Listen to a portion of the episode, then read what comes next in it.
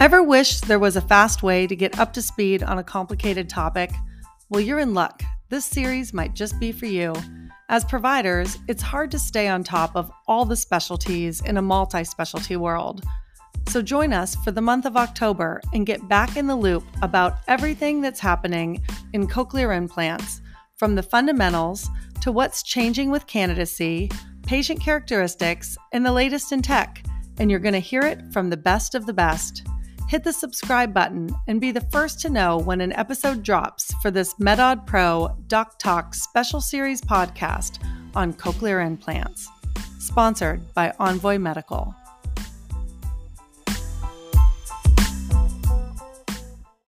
Hi, I want to welcome you to another episode of Doc Talk by MedAud Pro. And today we are continuing our journey um, about cochlear implants. My name is Susan Good, and my co-host Camille Dunn is here with me today. How you doing, Camille? I am good. Thanks for putting this next series together. Yeah, we're excited. The beginning of this podcast, if you have listened to um, one of the other two episodes at this point, we teed up what the journey looks like. And we're still working on that introduction to CI and not so much of a deep dive into history, but a little bit of a nod to where we've been and really what's relevant today. And a lot of things are going on. And we're thrilled to have Donna Sorkin with us today, who is the executive director of the American Cochlear Implant Alliance. Donna, welcome. Hello. I know you and Camille know each other well. So we're glad to have you. And it's been great getting to know you over the last um, month or so. I was hoping maybe you'd be able to introduce yourself and tell us a little bit about what you're doing. Sure. Uh, Susan and Camille, thank you for having me. It's um, always great to hang with audiologists. I actually grew up with hearing loss in my family. And um, as an adult, I started to lose my hearing slowly.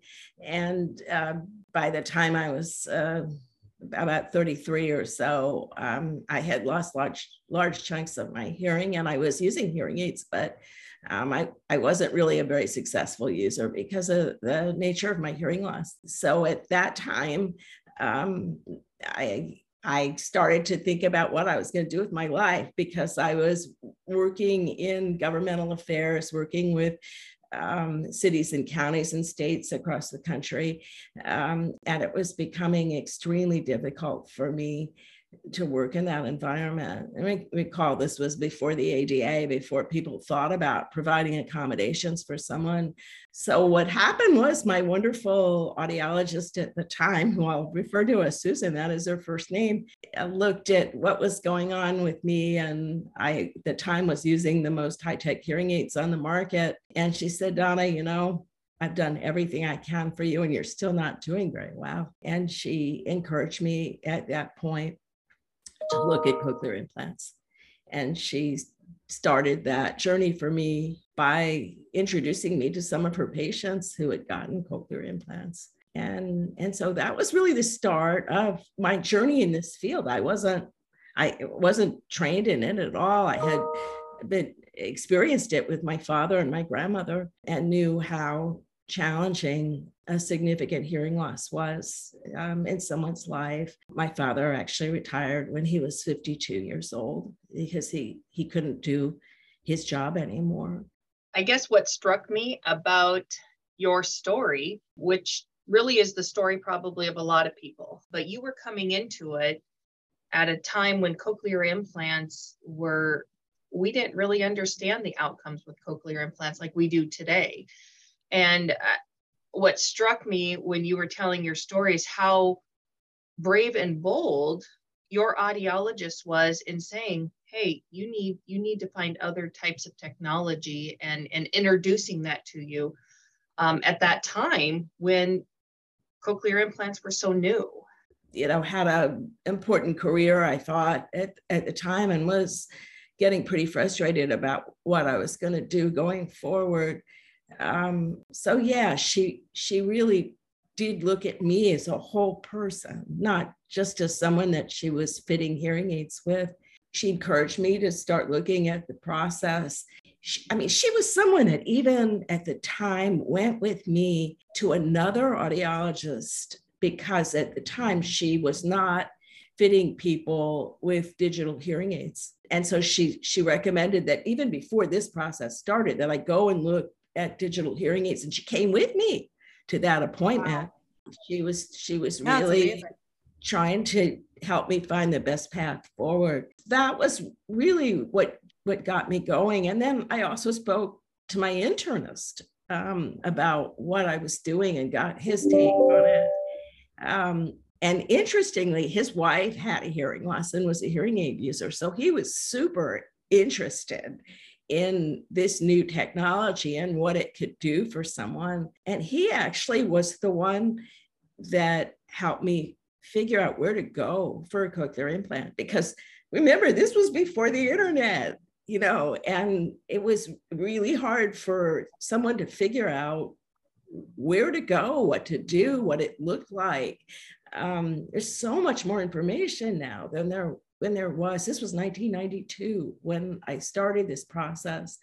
Um, and so he he told me where he thought I should go. He actually talked to the the this, the physician before I went was definitely part of the equation for me.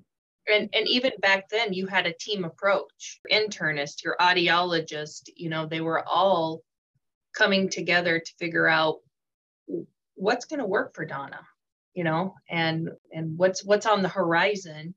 Um, thinking outside the box to try to look at your lifestyle and understand what you needed. They really did that, and you know what? They stayed involved even when even when Susan wasn't my audiologist anymore, she she stayed involved in the process and um, I have referred many, many patients to her over the years and talked about her on podiums and in different places. So that was really what got me involved. I was lucky to have not been deaf for very long.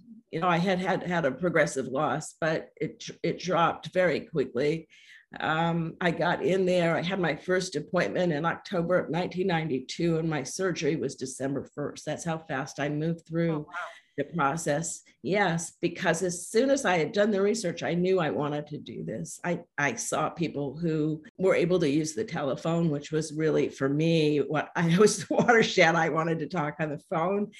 And, and so I moved quickly through. I think I was really also helped by the improvements in the technology in the time that I had um, my CI. So the, the, the second cochlear implant processor, the sound processor that I got after nine months, which really made a big difference for me in terms of how I was doing, what my outcomes looked like. I it, it meant I could talk on the phone, and so it it was you know, it was an evolving process for me. And it also was what encouraged me to think about whether I wanted to get involved in this field as an advocate, as a proponent, as someone who could help others do be the best that they could be with whatever hearing support they they needed. And so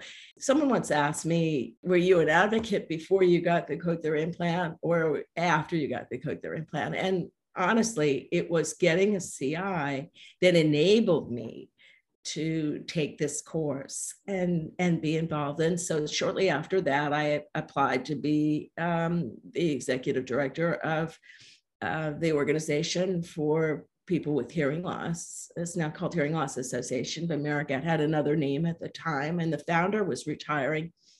And I, I applied. I didn't. I hadn't been involved in hearing loss at all, but they they liked my background and the fact that I had been working with diverse groups and in different cities. And so it really was a leap of faith for everybody, including me, yeah. Um, yeah. to get involved. So one thing I wanted to touch on was you said you got a new processor. And, you know, we've talked through this. We're perhaps one of the very first few that got a cochlear implant early on. It was right new in the field. But right now, you have new technology on your ear. So you haven't had to have your cochlear implant removed in order to get updated technology and that was something that you talked about you know 9 months in I got a new processor that allowed me to talk on the telephone and and so that's what's nice about all the companies that have manufactured cochlear implant technology is they make it so that patients can keep their same internal device that they're implanted with but continue to get the latest type of technology on the outside to enable them to hear which you know how many of those iterations have you gone through and been able to experience new technology? I can't recall whether this is six or seven. Uh, wow. yeah. it, it definitely is the case that each time I got a new sound processor, I experienced some benefit that I didn't have before. It might be a convenience sort of thing, you know, the ability to use the, the phone more, more readily. Sometimes um, it was improvements in hearing and noise. I remember distinctly one of my changes, maybe a couple generations back, it allowed me for the first time to pick up sounds at a distance. I'm going to tell you a, a true story. Um, where we live, we have owls in the back of our property, and they they're pretty high up in the trees and pretty far away. And I, I never had heard them. And my son would always say to me, "There it is, Mom. Did you hear it?" I didn't hear it. And then after I got one of my upgrades, one, one of my new sound processors, I heard it for the first time. I heard the the the sound of an owl, and I turned to Colin and I said, "Was that an owl?" And he said, "Yeah, Mom, you heard it." So, um, you know, that not not may not seem like that much in terms of being able to hear an owl up in the tree, but it speaks to the fact that I had a, a larger grab of sound. My ability to hear sounds at a distance had gotten to the point where it was more quote normal more more like what someone with typical hearing um, was hearing. I don't i don't have typical hearing but i do continue to approach what we view as typical hearing by all of these amazing changes that are made on the external device. As you said camille i haven't had I, and i don't expect to ever have um, a cert, another surgery on, on, on, on my implanted ear, but I continue to have those benefits that are incorporated in the new technology. And the, and the latest one is so cool. I can just hold my, my cell phone up to my ear and it streams right into my processor just like you guys do you know with your with your technology so i really appreciate the fact that the the ability for somebody to hear in different settings and in different ways and in more convenient ways has really advanced. It's great to hear success, right? I mean, you dive in really early. You have the opportunity to have this big journey through where you dipped your toe in, you know, running or managing that organization. Um, how did you end up over at ACI Alliance? Being a patient has not only inspired you but also empowered you. Um, thank you. Yes it has been amazing. So after i i left HLAA um, i actually went to another nonprofit the Alexander Graham Bell association for the deaf and hard of hearing.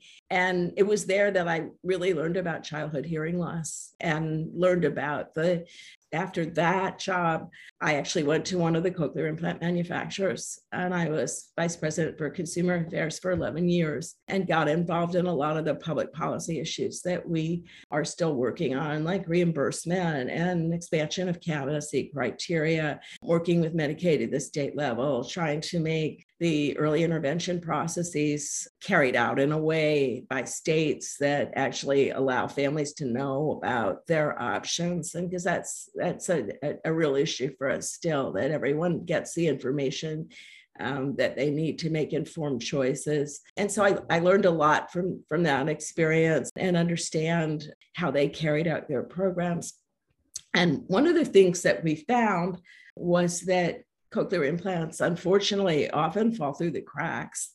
And uh, so people had started talking about starting an organization that would just focus on cochlear implants.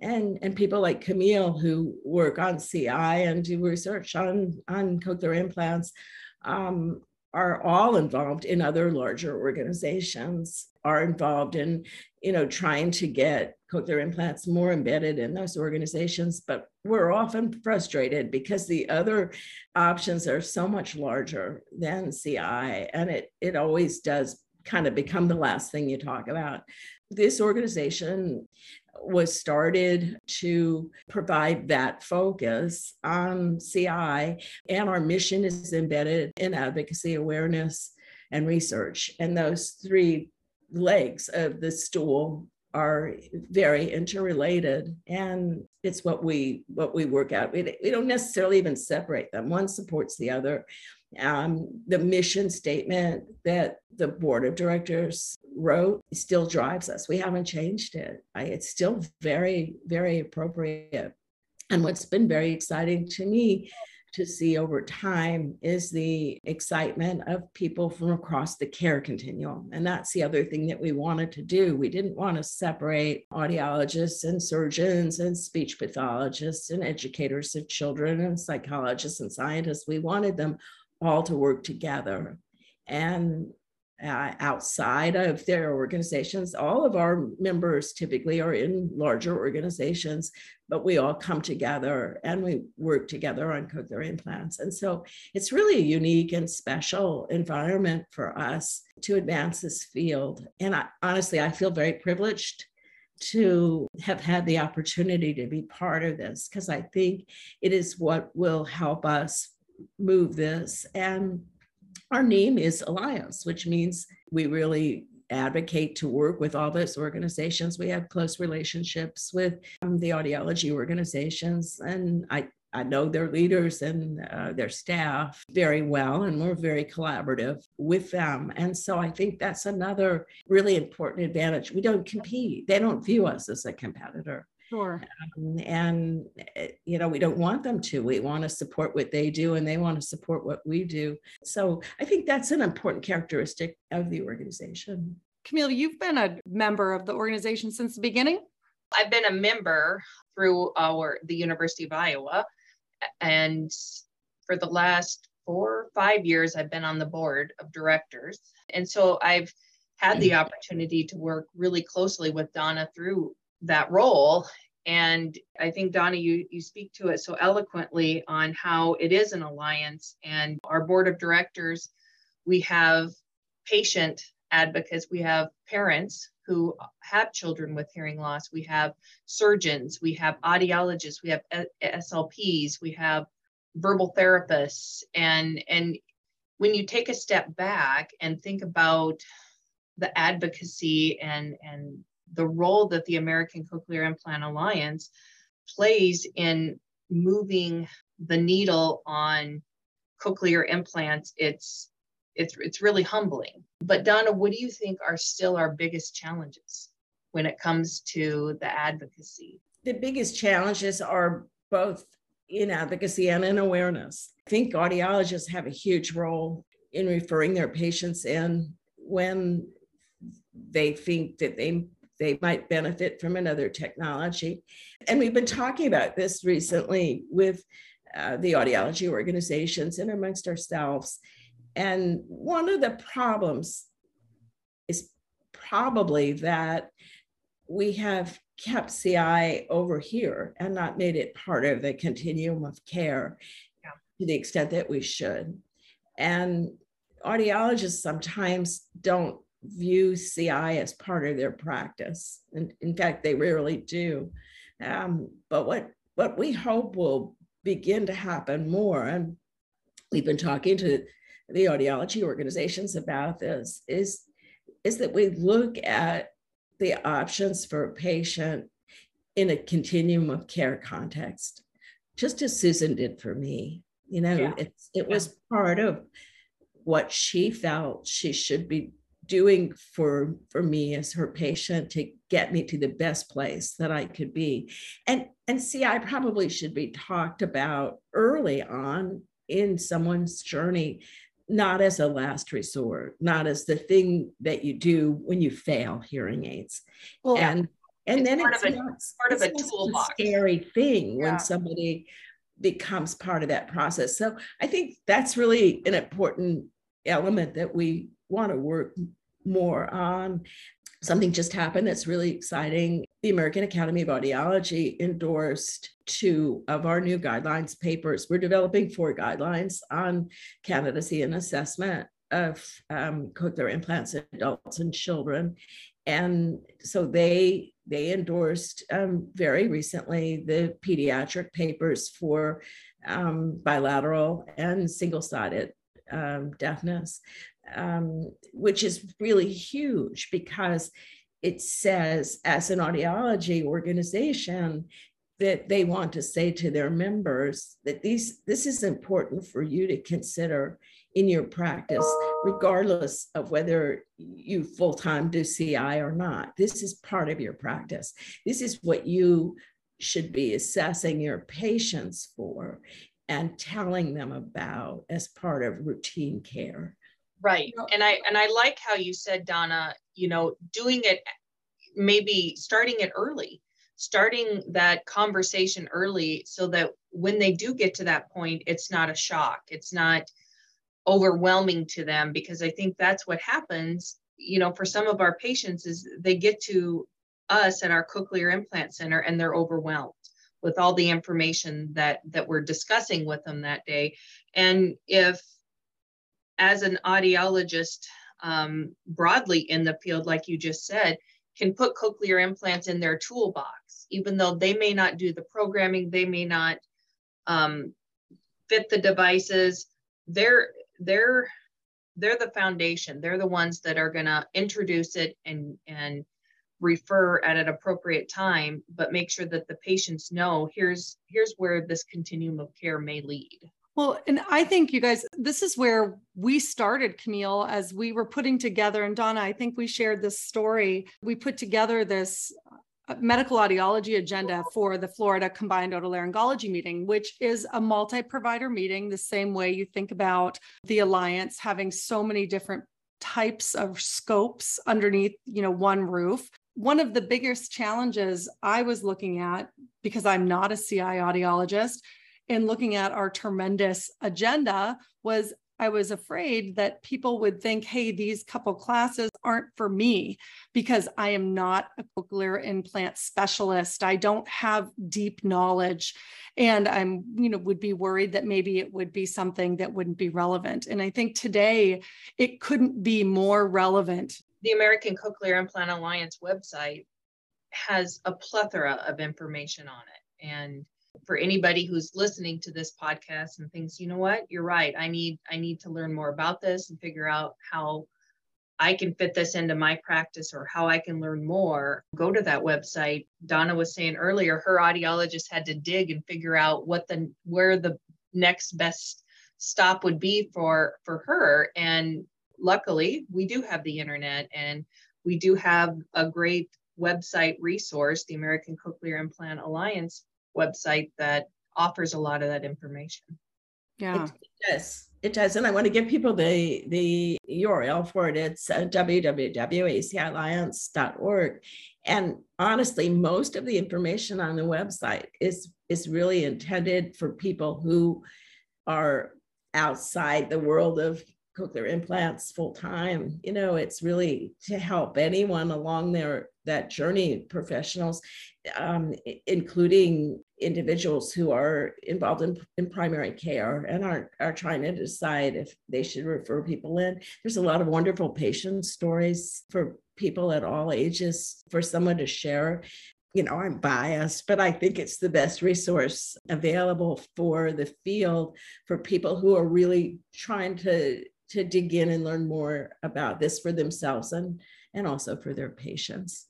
Well, we appreciate you spending your time today, and we will make sure that we will publish the website and list the the pages where people can go and grab resources and it is great to even think about you know they're not just resources for providers or physicians or audiologists or your mid-level groups it really is also for the patients and for their significant others or parents or as we were saying, the children of the of the parents who are about to get implanted. So we I think that that's great. And we will make sure that we lift that up. Donna, thank you for joining us. I couldn't have thought of a better person to tell their story and looked up to you for years. And so thank you for joining us.